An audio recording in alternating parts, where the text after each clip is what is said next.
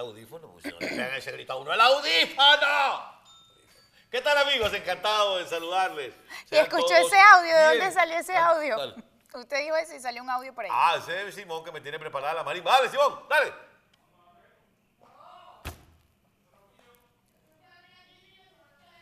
Ay, yo pensaba que ya teníamos marimba.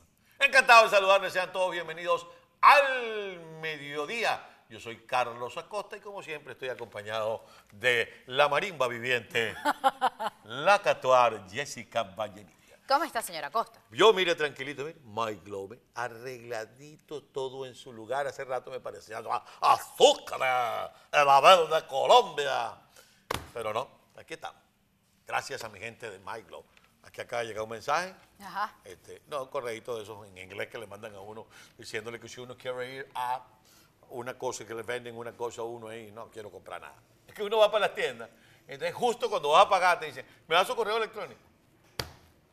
Agarra el correo Y electrónico. por ahí empiezan Y por ahí ofertas. empiezan a mandarte promociones y tal. Pero cuando debes también, cuando debes la tarjeta crédito, Ah, dice- claro, cómo no. dice, Llamadas. "Rem- Reminder. Reminder dice. Tal día se vence la tarjeta. ¿Qué tal amigos? Bienvenidos. Estábamos hablando hace rato con nuestros amigos de las redes en la previa que hacemos. Y dijimos, bueno, por cierto, ¿qué dijo el procuradero ayer? Que específicamente se refirió a un partido en particular. Diga, cuál partido. Se Primero refirió a Primero Justicia, Justicia. No sí. me caiga. Se refirió a un partido. Bueno, pero es que usted no me deja, usted se, ade- se- no se me adelante, pero partido. tampoco se me atrase.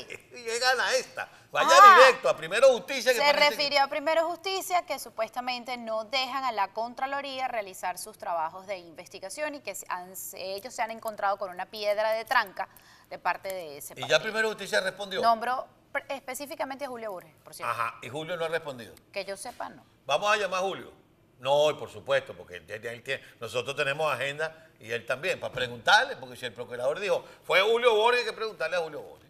No. Y bueno, más allá de monómeros, que eso iba a depender de lo que va a ocurrir cuando. Sí, ahora, ahora le van a echar muerto a Gustavo. Petro.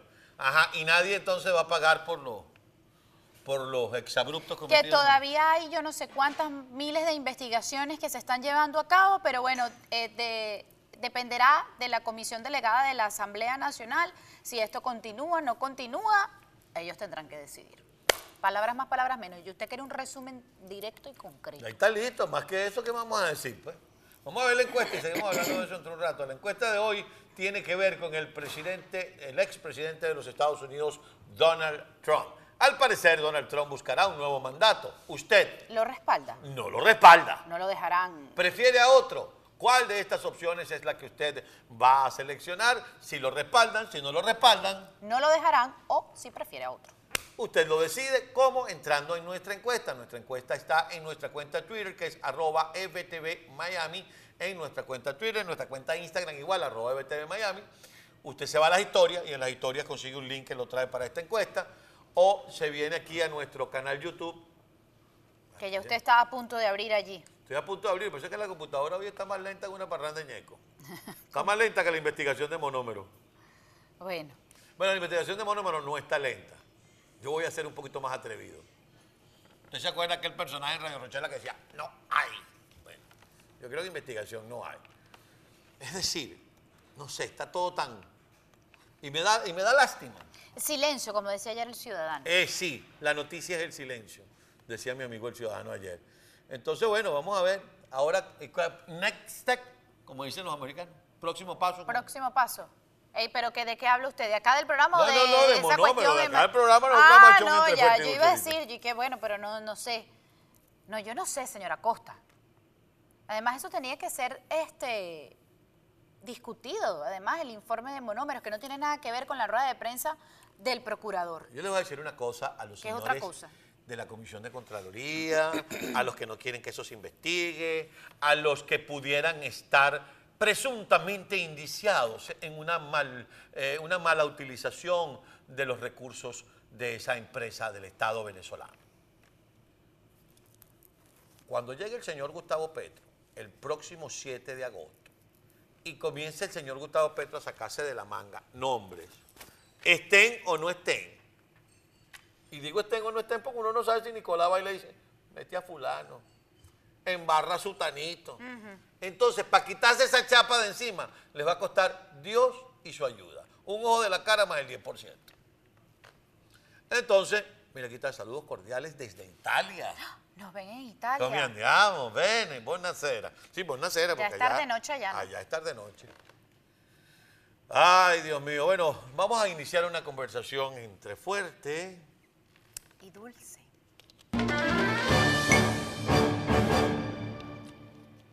Ya hablamos un poco de ese asunto de monómero, pero vamos a regresar a lo que es el objeto de nuestra encuesta el día de hoy, que es la posibilidad de que el expresidente Donald Trump vuelva a buscar cuatro años más en la Casa Blanca.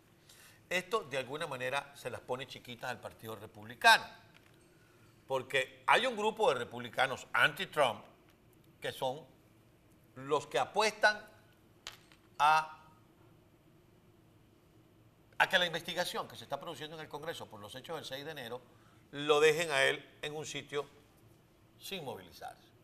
Hay otro grupo, anti-Trump, que apuestan a unas primarias. Y está el grupo pro-Trump, que ya está en campaña de hace rato. Hace rato. Ahora, cuando uno va para la acera de enfrente, es decir, para el Partido Demócrata, No uno nada. dice, ¿a quién? A Joe Biden. O sea, yo no tengo nada en contra de la gente mayor, yo tengo padres. Y todos están alrededor de la octava década de su vida. Tengo amigos entre la séptima y la octava década de su vida. Pero esos amigos y esos padres míos no son presidentes. Ni les toca manejar el país más poderoso del mundo, con, que por ende tiene los problemas más complicados del mundo. ¿Cómo lo ve usted? Yo lo veo como el guarapo entre fuerte y dulce, señora Costa. Está duro. Porque volvemos a caer otra vez en el menos malo, como pasó en la elección donde salió victorioso Joe Biden, que no era que eran dos candidatos realmente fuertes, porque aquí, a pesar de que Donald Trump sí ha tenido muchísimos gestos con Venezuela, sobre todo con la comunidad venezolana que hace vida en los Estados Unidos, también hay muchas cosas que se le puede criticar, como por ejemplo el más reciente, el asalto al Capitolio. El asalto al Capitolio, eh, Su trato con los medios de comunicación. sí, bueno, hay quien del otro lado diría, bueno, pero es que los medios hicieron una campaña anti-Trump. Hay quien piensa que de verdad aquí se cometió un fraude electoral en noviembre del año 20. Hay quienes pensamos que no. Yo lo he dicho, yo voté por Donald Trump. Yo no voté por Joe Biden. Pero yo no, yo no creo, no hay nada que me convenza, ni desde el punto de vista ciudadano, ni desde el punto de vista periodístico, que hubo un fraude. No, no. Y a mí no me gustan los radicalismos, ni de derecha ni de izquierda. Y Donald Trump pareciera ser una cara que va por allí. A mí no me gustó, Entonces, es, por lo que le, es lo que le pudiera yo criticar al presidente, al expresidente Donald Trump. mire, el 6 de enero del año 21, año pasado, a esta misma hora, 12 y algo, ahorita qué hora es, son las 12 y 8 minutos, ya casi vamos a la primera pausa. Yo estaba sentado, estaba el Citizen al aire, yo estaba sentado en, en mi oficina con el televisor enfrente, en una estaba viendo el Citizen y en la otra le bajé volumen al Citizen y le subí el volumen a Donald Trump. Y cuando yo escuché el discurso de Donald Trump en ese momento, yo dije, este no es el presidente por el que yo voté. Y este no es el presidente que yo quiero. Además lo hace recordar a uno muchísimas cosas que uno ya vivió en Así Venezuela. es. Que a pesar de ser, lo que re- reitero, a pesar de ser del otro lado de la derecha, tampoco es sano para un país, tampoco es sano para una democracia. Entonces eso es lo que uno le puede criticar a Donald Trump. Ahora bien, Espérate, al perdón, presidente no Joe tiene- Biden, aquí hay muchas críticas Así hacia el presidente es. Joe Biden. Y yo no tengo, y yo no tengo nada en contra de la política, porque además la política de Donald Trump no es una política anti-inmigrante. En principio hubo excesos en el discurso. Yo soy de una política de migración legal.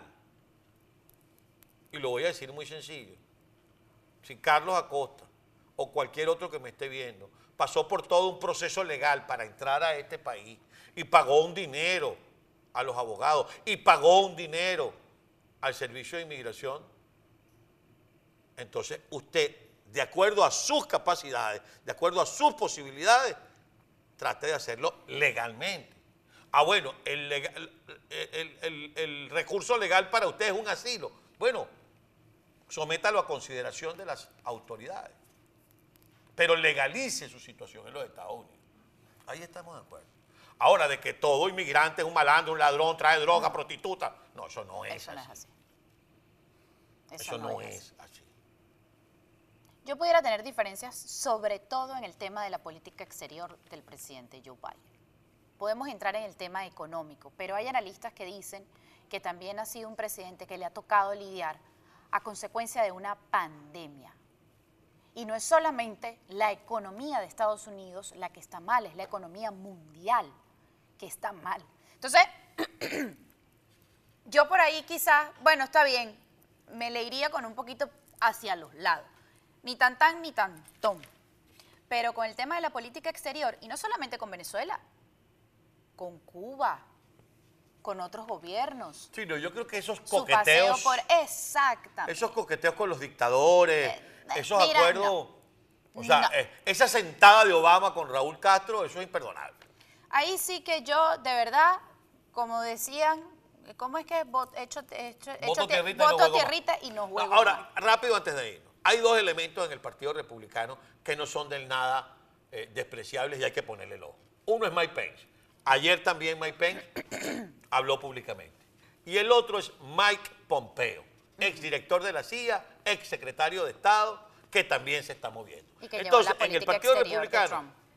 ah, debe haber unas primas. Ahí tiene Mike Pompeo, mire, tiene como 50 kilos menos. En serio. Cerca de, si no 50, por lo menos cerca, 30 y pico, 40 kilos menos.